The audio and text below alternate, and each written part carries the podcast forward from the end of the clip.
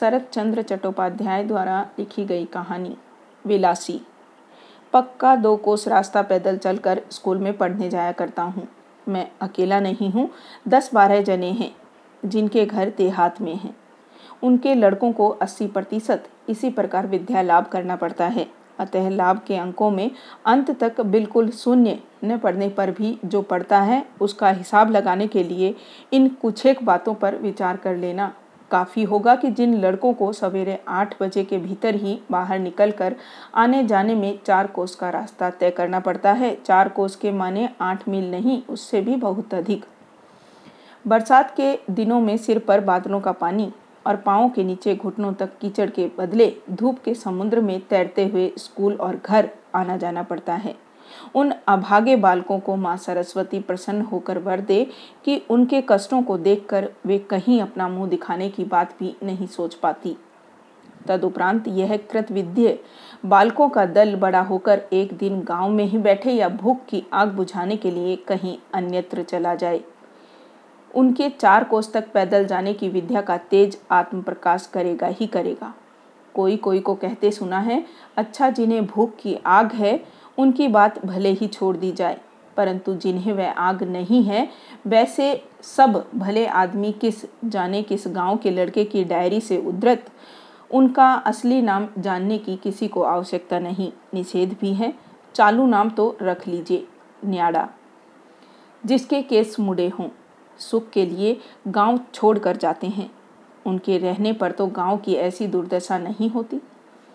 Malaria की बात नहीं छेड़ता। उसे रहने दो, परंतु इन चार कोस तक पैदल चलने की आग में कितने भद्र लोग बाल बच्चों को लेकर गाँव छोड़कर शहर चले गए हैं? उनकी कोई संख्या नहीं है। इसके बाद एक दिन बाल बच्चों का पढ़ना लिखना भी समाप्त हो जाता है। तब फिर शहर की सुख सुविधा में रुचि लेकर वे लोग गाँव में लौटकर नहीं आ पाते। परंतु रहने दो इन सब व्यर्थ बातों को। स्कूल जाता हूँ दो कोस बीच ऐसे ही दो तीन गाँव पार करने पड़ते हैं, जिसके बाग में आम पकने शुरू हुए हैं। किस जंगल में करौंदे काफ़ी लगे हैं। किसके पेड़ पर कटहल पकने को है। किसके अमृतवान केले के गहर करने वाली है।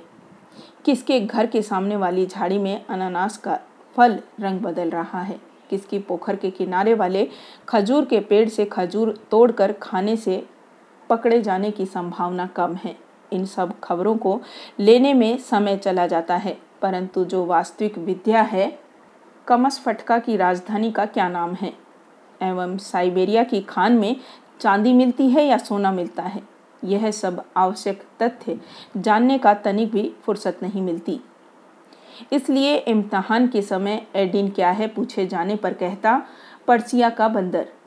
और हुमायूं के पिता का नाम पूछे जाने पर लिखाया तुगलक खां एवं आज चालीस का कोठा पार हो जाने के पर भी देखता हूँ, उन सब विषयों में धारणा प्राय वैसी ही बनी हुई है। तदुपरांत प्रमोशन के दिन मुँह लटका कर घर लौट आता और कभी दल बाँध कर मास्टर को ठीक करने की सोचता और कभी सोचता, ऐसे वाहियात स्कूल को छोड़ देना ही ठीक है। हमारे गाँव के एक लड़के के साथ बीच बीच में स्कूल मार्ग पर भेंट हो जाया करती थी। उसका नाम था मृत्युंजय। मेरी अपेक्षा वह बहुत बड़ा था। तीसरी क्लास में पढ़ता था। कब वह पहले पहल तीसरी कक्षा में चढ़ा? यह बात हमने से कोई नहीं जानता था। संभवतः वह पुरातत्वविदों की गवेषणा का विषय था, परंतु हम लोग उसे इस तीसरे क्लास में ही बहुत दिनों से देखते आ रहे थे। उसके चौथे दर्जे में पढ़ने का इतिहास भी कभी नहीं सुना था। दूसरे दर्जे से चढ़ने की खबर भी कभी नहीं मिली थी। मृत्युंजय के माता पिता भाई बहन कोई नहीं थे। था केवल गाँव के एक और एक बहुत बड़ा आम कटहल का बगीचा और उसके बीच एक बहुत बड़ा खंडहर सा मकान और थे एक दूसरे के रिश्ते के चाचा। चाचा का काम था भतीजे को अनेकों प्रकार से बदनामी करते रहना। वह गांजा पीता है, ऐसे ही और भी क्या क्या उनका एक और काम था यह कहते फिरना, इस बगीचे का आधा हिस्सा उनका है। नालिश करके दखल करने भर की देर है। उन्होंने एक दिन दखल भी अवश्य पा लिया, परंतु वह ज़िले की अदालत में नालिश करके ही, ऊपर की अदालत के हुक्म से, परंतु वह बात पीछे होगी। मृत्युंजय स्वयं ही पक्का कर खाता एवं आमों की फ़सल में आम का बगीचा किसी को उठा देने पर उसका साल भर खाने पहनने का काम चल जाता और अच्छी तरह ही चल जाता। जिस दिन मुलाकात हुई, उसी दिन देखा वह छिन्न भिन्न मैली किताबों को बगल में दबाए रास्ते के किनारे चुपचाप चल रहा है। उसे कभी किसी के साथ अपनी ओर से बातचीत करते नहीं देखा। अपितु अपनी ओर से बात स्वयं हम ही लोग करते। उसका प्रधान कारण था कि दुकान से खाने पीने की चीज़ें खरीद कर खिलाने वाला गाँव में उस जैसा कोई नहीं था और केवल लड़के ही नहीं, कितने ही लड़कों के बाप कितनी ही बार गुप्त रूप से अपने लड़कों को भेजकर उसके पास स्कूल की फ़ीस खो गई है, पुस्तक चोरी चली गई है, इत्यादि कहलवा कर रुपये मंगवा लेते। इसे कहा नहीं जा सकता, परंतु ऋण स्वीकार करने की बात तो दूर रही। उसके लड़के ने कोई बात भी की है, यह बात तो कोई बाप भद्र समाज में कबूल नहीं करता। गाँव भर में मृत्युंजय का ऐसा ही सुनाम था। बहुत दिनों से मृत्युंजय से भेंट नहीं हुई। एक दिन सुनाई पड़ा, वह मराऊ रखा है। फिर एक दिन सुना गया, मालपाड़े के एक बूढ़े माल ने उसका इलाज करके उसकी लड़की विलासी ने सेवा करके मृत्युंजय को यमराज के मुँह से बचा लिया है। बहुत दिनों तक मैंने उसकी बहुत सी मिठाई का सदुपयोग किया था। मन न जाने कैसा होने लगा। एक दिन शाम के अंधेरे में छिप कर उसे देखने गया। उसके खंडर से मकान में दीवालों की बला नहीं है। स्वच्छता से भीतर घुस कर देखा घर का दरवाज़ा खुला है। एक बहुत तेज दीपक जल रहा है और ठीक सामने ही तख्त के ऊपर धुले उजले बिछोने पर मृत्युंजय सो रहा है। उसके कंकाल जैसे शरीर को देखते ही समझ में आ गया, सचमुच ही यमराज ने प्रयत्न करने में कोई कमी नहीं रखी। तो भी वह अंत तक सुविधापूर्वक उठा नहीं सका, केवल उसी लड़की की ओर ज़ोर से। वह सिरहाने बैठी, पंखे से हवा झल रही थी। अचानक मनुष्य को देख चौंक कर उठ खड़ी हुई। यह उसी बूढ़े सपेरे की लड़की विलासी है। उसकी आयु अट्ठारह की है या अट्ठाईस की, सो ठीक निश्चित नहीं कर सका। परंतु मुँह की ओर देखने भर से खूब समझ गया, आयु चाहे जो हो, मेहनत करते करते और रात रात भर जागते रहने से उसके शरीर में अब कुछ नहीं रहा है। ठीक जैसे फूलदानी में पानी देकर भिगो रखे गए बासी फूल की भांति हाथ का थोड़ा सा स्पर्श लगाते ही थोड़ा सा हिलाते डुलाते ही झड़ पड़ेगा। मृत्युंजय मुझे पहचानते हुए बोला, कौन, न्याड़ा? बोला हाँ। मृत्युंजय ने कहा, बैठो। लड़की गर्दन झुकाए खड़ी रही। मृत्युंजय ने दो चार बातों में जो कहा, उसका सार यह था कि उसे खाट पर पड़े डेढ़ महीना हो चला है। बीच में दस पंद्रह दिन वह अज्ञान अचेतन्य अवस्था में पड़ा रहा। अब कुछ दिन हुए, वह आदमियों को पहचानने लगा है। यद्यपि अभी तक वह बिछोना छोड़कर उठ नहीं सका, परंतु अब कोई डर की बात नहीं है। डर की कोई बात न सही, परंतु बालक होते हुए भी यह समझ गया कि आज जिसमें खाट छोड़कर उठने की शक्ति नहीं है, उस रोगी को इस वन के बीच अकेली जिस लड़की ने बचा लेने का भार अपने ऊपर उठाया, वह कितना बड़ा गुरु भार है। दिन के बाद दिन, रात के बाद रात, उसकी कितनी सेवा, कितनी शुश्रूषा, कितना धैर्य, कितना रत जगा है। यह कितने बड़े साहस का काम है। परंतु जिस व्यक्ति ने इस असाध्य साधन को संभव कर डाला, उसका परिचय यद्यपि उस दिन नहीं पाया। परंतु एक दिन दूसरे से पा लिया। लौटते समय लड़की एक दूसरे दीपक को लेकर मेरे आगे आगे टूटी दीवालों के अंत तक आई। कितनी देर तक उसने एक भी बात नहीं कही थी। इस बार धीरे धीरे बोली, सड़क तक तुम्हें पहुंचाऊं क्या? बड़े बड़े आम के वृक्षों से सारे बगीचे में जैसे एक जमा हुआ सा अंधकार लग रहा था। सड़क दिखाई देने की बात तो दूर अपना हाथ तक दिखाई नहीं देता था। बोला, पहुँचाने की ज़रूरत नहीं, केवल दीपक दे दो। उसके दोबारा दीपक मेरे हाथ में देते ही उसके उत्कंठित चेहरे पर मेरी आँखें पड़ी। धीरे धीरे वह बोली, अकेले जाने में डरोगे तो नहीं, थोड़ा आगे तक पहुँचा आऊँ एक स्त्री पूछ रही है, डरोगे तो नहीं? अस्तु, मन में चाहे जो हो।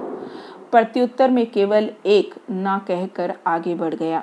उसने फिर कहा, वन जंगल का रास्ता है, ज़रा देख देख कर पाँव रखते हुए जाना। मेरे शरीर में रोंगटे खड़े हो गए, परंतु इतनी देर बाद समझा, वह उद्वेग किसके लिए था और वह उजाला दिखाती हुई इस जंगली रास्ते से पार कर देना चाहती थी। संभव है, वह मेरा निषेध नहीं सुनती। साथ ही आती, परंतु पीड़ित मृत्युंजय को ले, केला छोड़कर जाने को शायद उसका मन अंत तक तैयार नहीं हुआ। बीच पच्चीस बीघे का बगीचा था। अतः रास्ता भी कम नहीं था। इस भीषण अंधकार में प्रत्येक पाँव शायद डरते डरते ही रखना पड़ता था। परंतु दूसरे ही क्षण उस लड़की की बात से सारा मन इस तरह आच्छन्न हो गया कि डरने का फिर समय ही नहीं मिला। केवल ख्याल आने लगा, एक मृत प्राय रोगी को लेकर रहना कितना कठिन है। मृत्युंजय तो किसी भी समय मर सकता था। तब सारी रात इस जंगल के बीच अकेली लड़की क्या करती? किस तरह अपनी उस रात को काटती? इस घटना के बहुत दिन बाद की एक बात मुझे याद आती है। अपने एक आत्मीय की मृत्यु के समय मैं उपस्थित था। अंधेरी रात घर में लड़के, बच्चे, नौकर चाकर नहीं थे। घर में केवल उनकी सद्विधा स्त्री और मैं ही था।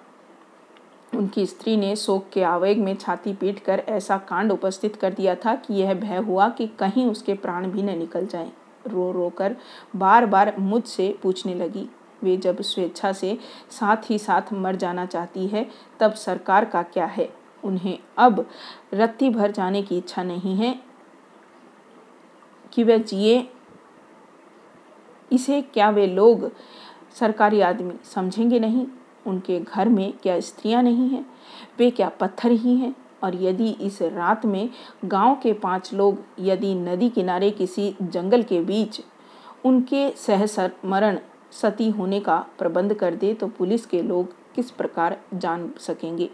इस तरह की कितनी ही बातें कहीं, परंतु मेरा तो और बैठे रहकर उनका रोना सुनने से काम नहीं चल सकता था। मोहल्ले में खबर देने की ज़रूरत है, अनेक वस्तुएँ इकट्ठी करने की ज़रूरत है, परंतु मेरा बाहर जाने का प्रस्ताव सुनते वे प्रकृतिस्थ हो गई। आँखें पहुँच कर बोली, भाई, जो होना था, वह हो गया। अब बाहर जाने से क्या होगा? रात बीत जाने दो ना? बोला, बहुत काम है, न जाने पर काम नहीं होंगे। वे बोली काम रहने दो, तुम बैठो। बोला, बैठने से काम नहीं चलेगा, एक बार खबर देनी ही पड़ेगी।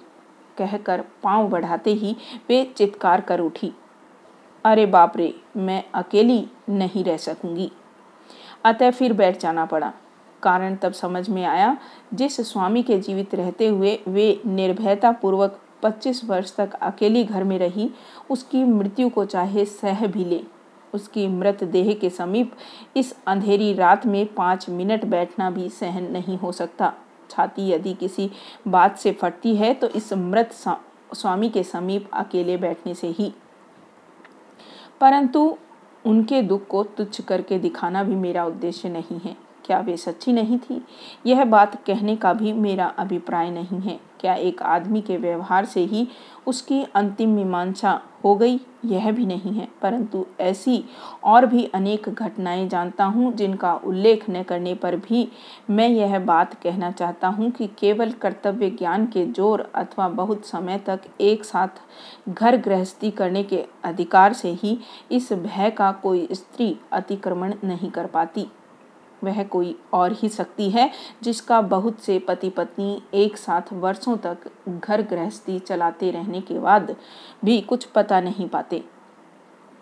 परंतु अचानक उसी शक्ति का परिचय जब किसी स्त्री पुरुष के निकट पाया जाता है, तब समाज की अदालत में मुलजिम बनाकर उन्हें दंड देना यदि आवश्यक हो तो हो। परंतु मनुष्य की जो वास्तविक सामाजिक नहीं है, वह स्वयं तो उसके सुख दुख से चुपचाप आँसू बहाए, बिना किसी प्रकार नहीं रह सकती। प्राय दो महीने तक मृत्युंजय की खबर नहीं मिली, जिन लोगों ने देहात को नहीं देखा, अथवा केवल रेलगाड़ी की खिड़की से मुँह बढ़ा कर देखा है, वे तो शायद आश्चर्यपूर्वक कह उठेंगे, यह कैसी बात है? यह क्या कभी संभव हो सकता है कि इतनी बड़ी बीमारी को आँखों से देख आकर भी दो महीने तक फिर उसकी खबर ही नहीं? उन्हें जताने के लिए ये कहना आवश्यक है कि यह केवल संभव ही नहीं, ऐसा ही हुआ करता है। किसी व्यक्ति की विपत्ति में मोहल्ला भर झुंड बांधकर उमड़ पड़ता है। यह एक जनश्रुति अवश्य है। पता नहीं वह सतयुग के गाँव में थी या नहीं, परंतु इस काल में तो कहीं भी देखी है। ऐसा याद नहीं पड़ता। तभी जब तक उसके मरने की खबर नहीं मिलती, तब तक वह बचा हुआ है, यही ठीक है। इसी बीच अचानक एक दिन कान में पड़ा, मृत्युंजय के उस बगीचे के भागीदार चाचा शोर मचाते फिरते हैं कि गया गया, गाँव इस बार रसातल में चला गया।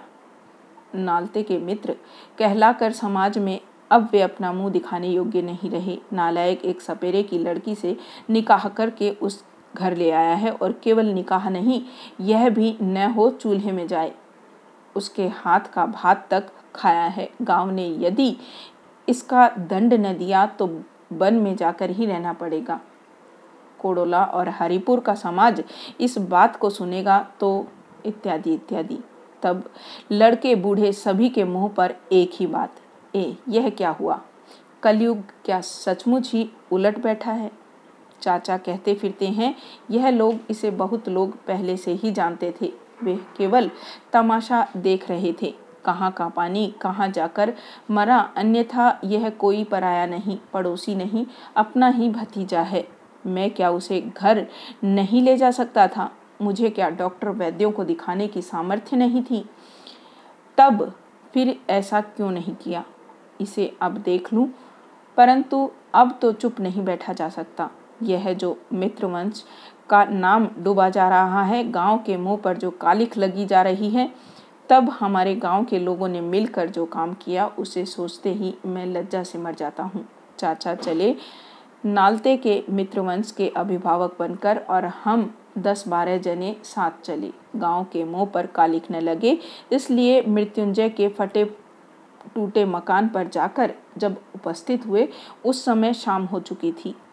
लड़की भग्न बरामदे के एक किनारे बैठी हुई रोटी बना रही थी। अचानक लाठी सोटा हाथ में लिए इतने लोगों को आँगन में देखकर भय से नीली पड़ गई। चाचा ने घर के भीतर झाँक कर देखा। मृत्युंजय सो रहा है। झटपट सांकल चढ़ा दी। उस भय के कारण मृत प्राय लड़की से संभाषण शुरू कर दिया। अधिक क्या कहा जाए?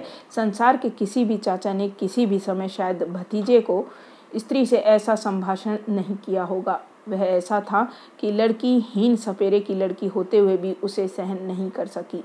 आँखें उठाकर बोली, मेरे पिता ने बाबू के साथ निकाह कर दिया है, जानते हो? चाचा बोले, ठहर तोरी, इत्यादि इत्यादि, एवं साथ ही साथ दस बारह लोग। वीर दर्प से हुकारते हुए उसकी गर्दन पर टूट पड़े। किसी ने कान पकड़े, किसी ने दोनों हाथ पकड़े, जिन्हें ऐसा योग नहीं मिला, वे भी अनिश्चिष्ट न रहे। कारण? संग्राम स्थल पर हम लोग कायरों की भांति चुपचाप खड़े रह सकते हैं। हमारे विरुद्ध इतनी बड़ी बदनामी करते फिरने में शायद नारायण के प्रतिनिधियों की आँखों को भी लाज लगेगी।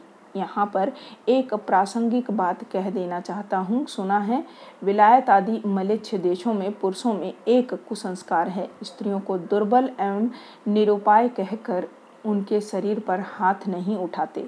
यह भला क्या बात हुई? सनातनी हिंदू इस कुसंस्कार को नहीं मानते। हम लोग कहते हैं, जिसके शरीर में जोड़ नहीं है, उसी के शरीर पर हाथ उठाया जाता है। वह स्त्री पुरुष में से कोई भी क्यों न हो। लड़की जो पहले ही एक बार अंतर्नाद कर उठी थी, उसके बाद एकदम चुप रह गई। परंतु हम लोग जब उसे गाँव के बाहर छोड़ आने के लिए घसीटने लगे, तब विनय करती हुई कहने लगी, बाबू लोगों, मुझे एक बार छोड़ दो। मैं रोटियों को घर में रखाऊं बाहर रह जाने से सियार कुत्ते खा जाएँगे। रोगी मनुष्य को सारी रात खाना नहीं मिलेगा। मृत्युंजय बंद कमरे के भीतर पागल की भांति सिर धुनने लगा। दरवाजे पर पाँव को ठोकर मारने लगा, परंतु हम लोग उससे रत्ती भर भी प्रसन्न नहीं हुए। स्वदेश के कल्याण के लिए सब कुछ अकातर भाव से सहकर उसे घसीट कर खींचते हुए चल दिए। चल दिए, इसलिए कह रहा हूँ कि मैं भी बराबर उनके साथ था, परंतु मुझमें एक दुर्बलता थी। मैं उसके शरीर से हाथ नहीं लगा सका। अपितु जैसे भीतर ही भीतर रो उठा। उसने अत्यंत अनुचित कार्य किया है एवं उसे गाँव से बाहर निकाल देना ही उचित है। परंतु फिर भी हम लोग कोई अच्छा काम कर रहे हैं, यह भी किसी तरह समझ में नहीं आया। परंतु मेरी बात रहने दो। आप यह न सोच लें कि देहात में उदारता का नितांत अभाव होता है। बिल्कुल नहीं। अभी तो बड़े आदमी होने पर हम लोग ऐसी उदारता प्रकट करते हैं कि सुनकर आप लोग अवाक रह जाएँगे। यह मृत्युंजय यदि उसके हाथ से भात खाने का अक्षम्य अपराध नहीं करता तो हम लोगों को इतना क्रोध नहीं आता और कायस्थ के लड़के का सपेरे की लड़की के साथ निकाह। यह तो एक हंसकर उड़ा देने की बात है। परंतु गजब कर दिया इस भात खाने ने। भले ही हो वह ढाई महीने से बीमार, भले ही हो वह सैयासाही, परंतु इसी से भात पूड़ी नहीं, संदेश नहीं, बकरे का मांस नहीं, भात खाना तो अन्न पाप है। वह तो फिर सचमुच ही माफ़ नहीं किया जा सकता, इसलिए देहात के लोग संकीर्ण हृदय नहीं हैं। चार कोस पैदल चली, जो विद्या जिन सब लड़कों के पेट में है, वही तो एक दिन बड़े होकर समाज के शिरोमणि होते हैं। देवी, वीणा पाणी के वर से उनमें संकीर्णता किस तरह आ सकती है? यही देखो, इसके कुछ दिन बाद ही प्राय स्मरणीय स्वर्गीय मुखोपाध्याय महाशय की विधवा पुत्र वधु मानसिक वैराग्य से दो वर्ष तक काशीवास करके तब लौटी तब निंदक लोग कानाफूसी करने लगे कि आधी संपत्ति इस विधवा की है, एवं पीछे उसके हाथ से निकल जाए। इस भय से छोटे बाबू प्रयत्न और बड़े परिश्रम के साथ बहू जी को जहाँ से लौटा लाए हैं, वह काशी ही होगी। जो भी हो, छोटे बाबू ने अपनी स्वाभाविक उदारता से गाँव की पंचायती पूजा में दो सौ रुपये दान देकर गाँव के पाँच ब्राह्मणों को दक्षिणा सहित उत्तम फलाहार देने के पश्चात प्रत्येक श्रेष्ठ ब्राह्मण के हाथ में जब एक एक कांसे का गिलास विदा किया, तब धन्य धन्य हो उठी। यही क्यों? मार्ग में आते हुए बहुत से लोग देश एवं विदेश के कल्याण के निमित्त कामना करने लगे। ऐसे जो सब बड़े आदमी हैं, उनके घर घर में प्रतिमास ऐसे ही शुभ अनुष्ठान क्यों नहीं हुआ करते? परंतु रहने दो। हमारे महत्व की कहानियाँ अनेक हैं। युग युग में संचित होकर प्राय प्रत्येक ग्रामवासी के द्वार पर वे स्तूपाकार हो उठी हैं। इस दक्षिण बंगाल के अनेक गाँव में बहुत दिनों तक घूमकर गर्व करने योग्य अनेक बड़ी बड़ी घटनाएँ प्रत्यक्ष देखी हैं। चरित्र बल में, धर्म बल में, सामाजिक बल में और विद्या के बल में शिकायत बिल्कुल पूरी हो गई है। अब केवल अंग्रेज़ों को कसकर गाली दे सका तो देश का उद्धार हो जाए। लगभग एक वर्ष हो गया, मच्छरों का काटना और नहीं सहा गया। तब सन्यासी गिरी से सबको इस्तीफा देकर घर लौट आया हूँ। एक दिन दोपहर के समय दो कोस पर मालपाड़े में होकर चला जा रहा था। अचानक देखा एक झोपड़ी के दरवाजे पर बैठा है मृत्युंजय। उसके माथे पर गेरुआ रंग की पगड़ी, बड़ी दाढ़ी और केस गले में रुद्राक्ष और कोड़ियों की माला। कौन कह सकता है कि यह हमारा वही मृत्युंजय है? कायस्थ का लड़का एक वर्ष के भीतर ही जाति खोकर एकदम भली भांति सपेरा बन गया है। मनुष्य कितनी जल्दी अपने चौदह पुरखों की जाति को विसर्जित कर देता है। एक अन्य जाति में चला जाता है। यह एक आश्चर्यजनक घटना है। ब्राह्मण का लड़का मेहतरानी के साथ विवाह कर मेहतर हो गया और उनका व्यवसाय अपना लिया। यह शायद आप सभी ने न सुना होगा। मैंने श्रेष्ठ ब्राह्मण के लड़के को एंट्रेंस पास कर लेने के बाद भी डोम की लड़की से विवाह कर डोम बन जाते हुए देखा है। इस समय वह सूप डलिया बनाकर बेचा करता है, सुअर चराता है। भले कायस्थ के लड़के को कसाई की लड़की के साथ विवाह कर कसाई हो जाते हुए भी देखा है। आज वह अपने हाथ से गाय काट कर बेचता है। उसे देखकर कौन कह सकता है कि किसी समय वह कसाई से भिन्न और कुछ होगा? परंतु सबका वही एक कारण है। मैं तभी तो सोचता हूँ इस प्रकार जो आसानी से पुरुष को खींचकर नीचे गिरा सकती है, वे क्या उसी प्रकार हँसते खेलते ऊँचा नहीं उठा सकती? जिन ग्रामवासी पुरुषों की प्रशंसा के लिए आज पंचमुख हो उठा हो यह गौरव, क्या केवल अकेले उन्हीं को मिलना चाहिए? क्या अपने ही बल पर वे इतनी जल्दी नीचे की ओर गिरते चले जाते हैं? अंदर की ओर से क्या उन्हें तनिक भी उत्साह, तनिक भी सहायता नहीं मिलती?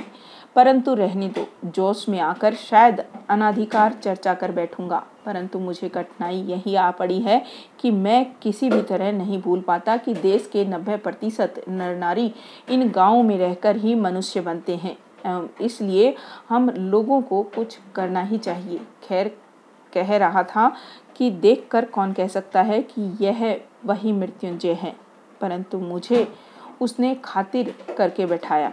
विलासी पोखर से पानी भरने गई थी। मुझे देखकर वह भी बहुत खुश होकर बार बार कहने लगी, तुम्हारे न आने से वे लोग रात में मुझे मार ही डालते। मेरे लिए न जाने तुमने कितनी मार खाई होगी। बातों ही बातों में सुना। दूसरे दिन से ही वे यहाँ आकर क्रमशः घर बनाकर रहने लगे हैं एवं सुखी हैं। यह बात मुझे बताने की आवश्यकता नहीं थी, केवल उन लोगों के चेहरे की ओर देखकर ही मैं समझ गया था। तो भी सुना, आज कहीं से उन्हें सांप पकड़ने के लिए बयाना आया है और वे तैयार बैठे हैं। मैं भी उनके साथ जाने के लिए उछल पड़ा। बचपन से ही मुझे दो बातों का बड़ा शौक रहा है। एक तो गोखुरा काला सांप पकड़कर पालना और दूसरा मंत्र सिद्ध करना। सिद्ध होने का उपाय अब तक ढूंढ कर भी नहीं निकाल सका था, परंतु मृत्युंजय को उस्ताद के रूप में पा लेने की आशा से आनंद से उत्फुल्ल हो उठा। वह अपने सुप्रसिद्ध ससुर का शिष्य है, अतः बड़ा आदमी है। मेरा भाग्य अचानक ऐसा चमक उठेगा, इसे कौन सोच सकता था? परंतु काम बड़ा है एवं भय का भी है। कहकर पहले उन दोनों ने आपत्ति की। किंतु मैंने ऐसी जिद पकड़ी कि महीने भर के भीतर ही मुझे शागिर्द बना लेने के अतिरिक्त मृत्युंजय को और कोई मार्ग ही नहीं मिला। सांप पकड़ने का मंत्र और तरकीब सिखाकर वह भुजा में औषधियों वाला एक ताबीज बांधकर बकायदा सपेरा बना दिया। मंत्र क्या था जानते हैं? उसका अंतिम भाग मुझे याद है। ओरे केवट, तू मनसा का बहन। मनसा देवी, मेरी माँ, उलट पुलट पाताल फोड़। ढोंडा का विष तू ले ले, अपना विष ढोडा को दे दे।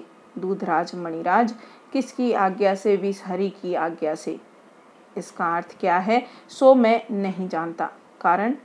जो इस मंत्र के सृष्टा ऋषि थे, अवश्य ही कोई न कोई थे। उनका साक्षात्कार कभी नहीं मिला। अंत में एक दिन इस मंत्र की सत्य मिथ्या की चरम मीमांसा हो गई। परंतु जब तक नहीं हुई, तब तक सांप पकड़ने के लिए मैं चारों ओर प्रसिद्ध हो गया। सब लोग कहने लगे हाँ न्याड़ा एक गुणी आदमी है। सन्यासी वेश में कामाख्या जाकर सिद्ध हो आया है। इतनी आयु में इतना बड़ा उस्ताद बन जाने से घमंड में भरकर मेरे पाँव की धरती पर नहीं पड़ रहे थे। यह हालत हो गई। विश्वास नहीं किया केवल दो व्यक्तियों ने। मेरा जो गुरु था, वह तो अच्छी बुरी बात नहीं कहता था, परंतु विलासी बीच बीच में मुँह बिचका कर हंसती हुई कहती, ठाकुर, यह सब भयंकर जानवर हैं, जरा सावधानी से हिलाया डुलाया करो। वस्तुतः मैं विषदंत तोड़ने, सांप के मुँह से विष निकालने के काम ऐसी लापरवाही से करने लगा था कि वह सब याद करके मेरा शरीर आज भी काँप उठता है। असल बात यह है कि सांप पकड़ना भी कठिन नहीं है।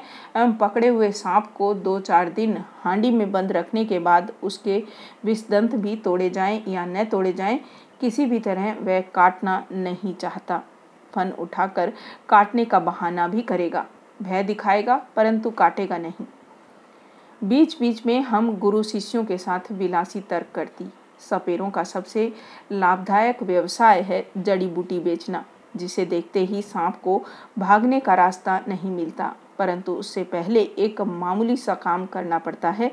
जिस सांप को जड़ी दिखाकर भगाना हो, उसके मुँह को एक लोहे की सलाख गर्म करके कई बार दाग देना चाहिए। तदुपरांत उसे सलाख दिखाओ या एक सीख ही दिखा दो, उसे कहीं भाग कर जा, बचाने की ही सूझेगी।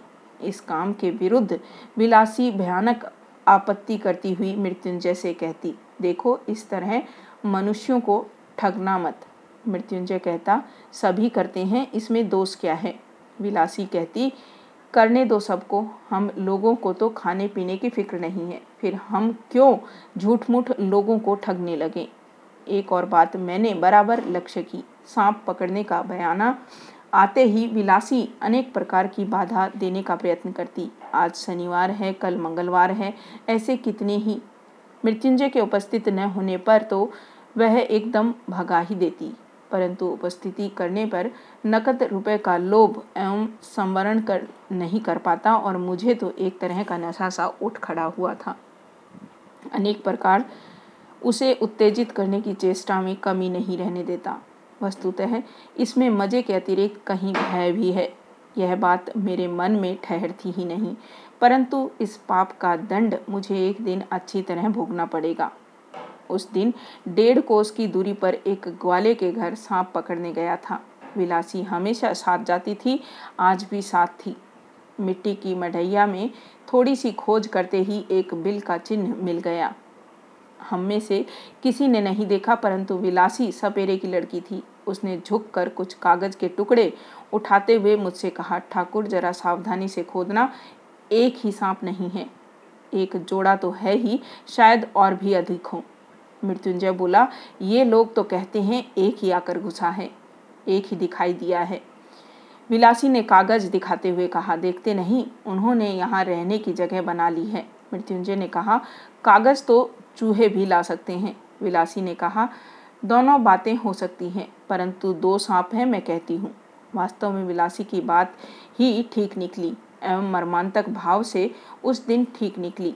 दस मिनट के भीतर ही एक ज़बरदस्त, खरीस गोखुरा सांप पकड़कर मृत्युंजय ने मेरे हाथ में दिया, परंतु मेरी पेटी में बंद करके लौटते न लौटते ही मृत्युंजय ओह कहकर निश्वास छोड़ता हुआ बाहर आ खड़ा हुआ। उसकी हथेली के पीछे से झरझर कर खून बह रहा था। पहले तो सब जैसे हथबुद्धि हो गए। कारण, सांप पकड़ने जाते समय वह भागने के लिए व्याकुल न होकर बिल से एक हाथ मुँह बाहर निकाल कर डसले ऐसी अमानवीय घटना जीवन में केवल एकमात्र यही दिखाई दी। दूसरे क्षण विलासी चित्कार करती हुई दौड़ी और आंचल से उसका हाथ बाँध दिया। एवं जितनी तरह की जड़ी बूटी वह साथ लाई थी, उन सबको चबाने के लिए दिया। मृत्युंजय का अपना ताबीज तो था ही। उसके ऊपर मेरा ताबीज खोलकर भी उसके हाथ में बाँध दिया। आशा थी कि विष इससे ऊपर नहीं चढ़ेगा। मैं अपने उसी विष हरि की आज्ञा से मंत्र का ज़ोर ज़ोर से बार बार पाठ करने लगा। चारों ओर भीड़ जमा हो गई एवं इस पर अंचल में जहाँ भी जितने गुणी व्यक्ति थे, सबको खबर देने के लिए चारों ओर आदमी दौड़ गए। विलासी के पिता को भी समाचार देने के लिए आदमी गए। मैं अविराम गति से बिना रुके मंत्र पढ़ता रहा। परंतु पंद्रह बीस मिनट बाद जब मृत्युंजय एक बार वमन करके नाक के स्वर में बातें करने लगा, तब तो विलासी एकदम पछाड़ खाकर ज़मीन पर गिर पड़ी। मैं तो समझ गया, मेरी विषहरी की दुहाई अब काम नहीं आने की। आसपास के और भी दो चार उस्ताद आ पहुँचे। हम लोग कभी तो एक साथ और कभी अलग अलग तैंतीस करोड़ देवी देवियों की दुहाई देने लगे, परंतु विष ने एक भी दुहाई नहीं मानी। रोगी की हालत बराबर खराब होती चली गई। जब देखा गया कि अच्छी बातों से काम नहीं चलेगा, तब तीन चार ओझों ने मिलकर जिसको ऐसी अकथ्य और अश्राव्य भाषा में गाली गलौज करना शुरू कर दिया कि अगर विष के कान होते तो मृत्युंजय को छोड़ने की तो बात कौन कहे, वह देश को ही छोड़कर भाग जाता, मगर किसी से भी कुछ न बना। आधे घंटे जूझने के बाद रोगी ने अपने माता पिता के लिए मृत्युंजय नाम और अपने ससुर के दिए हुए मंत्र, औषधि आदि सबको मिथ्या प्रमाणित करके इह लोक की लीला समाप्त की। विलासी अपने पति का सिर गोद में रखे बैठी थी। वह मानो बिल्कुल पत्थर सी हो गई। जाने दो उसके दुख की कहानी। अब बढ़ाना नहीं चाहता, सिर्फ़ इतना ही कहना कर ख़त्म कर दूँगा कि वह सात दिन से ज़्यादा अपना ज़िंदा रहना सकी। मुझसे एक दिन उसने सिर्फ़ यह कहा, महाराज, मेरे सर की कसम है, इस काम को तुम अब कभी न करना। मैं अपना ताबीज और कवच तो मृत्युंजय के साथ ही दफना चुका था। बच रही थी सिर्फ़ बेसहरी की आज्ञा। परंतु वह आज्ञा कोई मजिस्ट्रेट की आज्ञा नहीं और सांप का विष, हिंदुस्तानियों का विष नहीं, इस बात को भी मैं प्राय समझ गया था। एक दिन जाकर सुना, घर में जहर की तो कमी नहीं थी। विलासी ने आत्महत्या कर ली है और शास्त्रों के अनुसार निश्चय ही वह नरक गई, परंतु वह कहीं भी जाए। जब मेरा अपना जाने का समय आएगा, तब इतना तो मैं कह सकता हूँ कि वैसे ही किसी एक नगर में जाने के प्रस्ताव से मैं पीछे न हटूँगा। चचा साहब बगीचे पर सोलहों आने दखल जमा कर अत्यंत विज्ञ की भांति चारों तरफ़ कहते फिरने लगे, उसकी अपघात मृत्यु न होती तो किसकी होती? मर्द वैसी एक छोड़ दस करे न उससे कुछ बनता बिगड़ता नहीं। बहुत होगा तो ज़रा निंदा हो जाएगी। मगर उसके हाथ का भात खाकर मौत क्यों बुलाई भला? खुद मरा और मेरा भी सिर नीचा कर गया। न कोई आग देने वाला रहा और न कोई पिंडदानी देने वाला। श्राद्ध शांति कुछ भी नहीं हुई। गाँव के लोग एक स्वर में कहने लगे, इसमें क्या शक है? अन्न पाप महापाप है। बाप रे, इसका कोई प्राश्चित है? विलासी की आत्महत्या की घटना भी बहुतों के परिहास का विषय हो गई। मैं अक्सर सोचा करता हूँ, यह अपराध शायद उन लोगों ने ही किया था, परंतु मृत्युंजय तो एक गाँव का लड़का था। देहात के तेल पानी से ही इतना बड़ा हुआ था, फिर भी उसे इतने दुस्साहस के काम में जिस वस्तु ने प्रवृत्त कर दिया था, उसे किसी ने आँखें खोल देखा तक नहीं। मुझे मालूम होता है कि जिस देश के नर नारी में परस्पर हृदय जय करके विवाह करने की रीति नहीं है, बल्कि वह निंदा की चीज़ है, जिस देश के स्त्री पुरुष आशा करने के सौभाग्य और आकांक्षा करने के भयंकर आनंद से हमेशा के लिए वंचित हैं, जिन्हें विजय का गर्व और पराजय की व्यथा, इनमें से किसी को भी अपने जीवन में वहन नहीं करना पड़ता। जिनके भूल करने का दुख और भूल न करने का आत्म प्रसाद दोनों में से एक बला नहीं, जिनके प्राचीन और बहुदर्शी विज्ञ समाज में बहुत ही सावधानी से देश के लोगों को सब तरह के हंगामों से अलग रहकर आजीवन केवल भले आदमी बने रहने की व्यवस्था कर दी है। इसी से विवाह संस्कार जिनके लिए महज एक कॉन्टेक्ट है और फिर वह वैदिक मंत्रों से डॉक्यूमेंट शुदा चाहे जितना पक्का ही क्यों न हो जाए। उस देश के लोगों में इतनी सामर्थ्य नहीं कि वे मृत्युंजय के अन्न पाप का कारण समझ सकें। विलासी का जिन लोगों ने मज़ाक उड़ाया था, वे सभी साधु ग्रस्त और साधु गृहणियाँ हैं। उन सबको अक्षय स्वर्ग और सती लोग प्राप्त होगा। यह भी मैं जानता हूँ, परंतु वह सपेरे की लड़की जब एक पीड़ित और सयागत रोगी को तिल तिल करके जीत गई थी, उसके उस समय के गौरव का एक कण भी शायद आज तक उसमें से किसी ने उसकी आँखों में नहीं देखा। मृत्युंजय को हो सकता है कि एक बार तुच्छ आदमी समझे, किंतु उसका हृदय जीत कर उस पर कब्जा करने का आनंद तो तुच्छ नहीं था। उसकी यह संपदा तो मामूली नहीं थी। इस देश के लोगों के लिए इस चीज़ का ही समझ सकना कठिन है। मैं भूदेव मुखर्जी के पारिवारिक निबंधों को भी दोष नहीं दूँगा और शास्त्रीय तथा सामाजिक विधि विधानों की भी निंदा नहीं करूँगा और कहने पर मुँह पर जवाब देते हुए जो कहेंगे कि यह हिंदू समाज अपने विधि विधानों के ज़ोर से ही इतनी शताब्दियों के इतने विद्रोह तूफानों के बाद भी जीवित है, मैं उसकी भी अत्यंत भक्ति करता हूँ। प्रत्युत्तर में, उनसे भी एक यह हरगिज़ नहीं कहूँगा कि जीवित रहना ही चरम सामर्थ्य है। ऐसे तो अतिकाय हाथी तक लुप्त हो गए हैं और तिल चट्टे जीवित हैं। मैं सिर्फ़ इतना ही कहूँगा कि बड़े आदमी के नंद गोपाल की तरह दिन रात आँखों में और गोद ही गोद में रहने से वह अच्छा तो रहेगा, इसमें संदेह नहीं, परंतु बिल्कुल ही तिलचट्टे की तरह जिलाए रखने की अपेक्षा अगर उसे एक बार गोद में उतार कर और भी पाँच आदमियों की तरह दो चार कदम पैदल चलने दिया जाए तो शायद वह प्रायश्चित करने लायक पाप न होगा।